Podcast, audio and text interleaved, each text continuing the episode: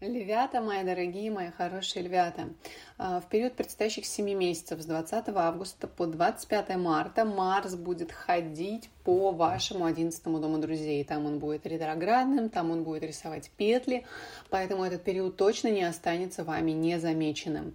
Основные события, которые будет создавать Марс, это события, связанные с друзьями, спонсорами, социальными сетями и э, группами по интересам.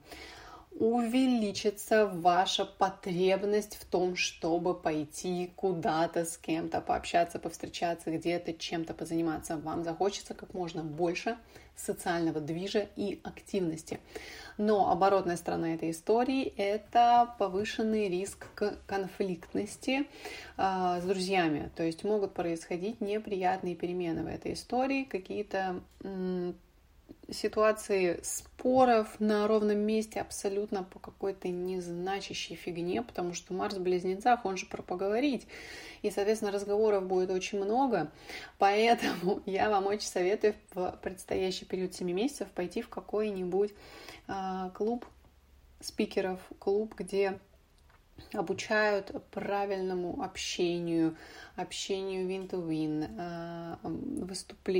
TED-выступлениям. То есть туда, где вы можете приложить вот эту вот активность и желание общаться с другими людьми в конструктивное русло. Туда, где вы можете прийти, к примеру, да, и выступить на публику, как я вот сейчас собираюсь выступать на баттле спикеров. И вот для вас это будет очень хорошая история найти какую-то альтернативную тему, когда вы можете с кем-то спорить, но спорить там, где этим прям надо заниматься.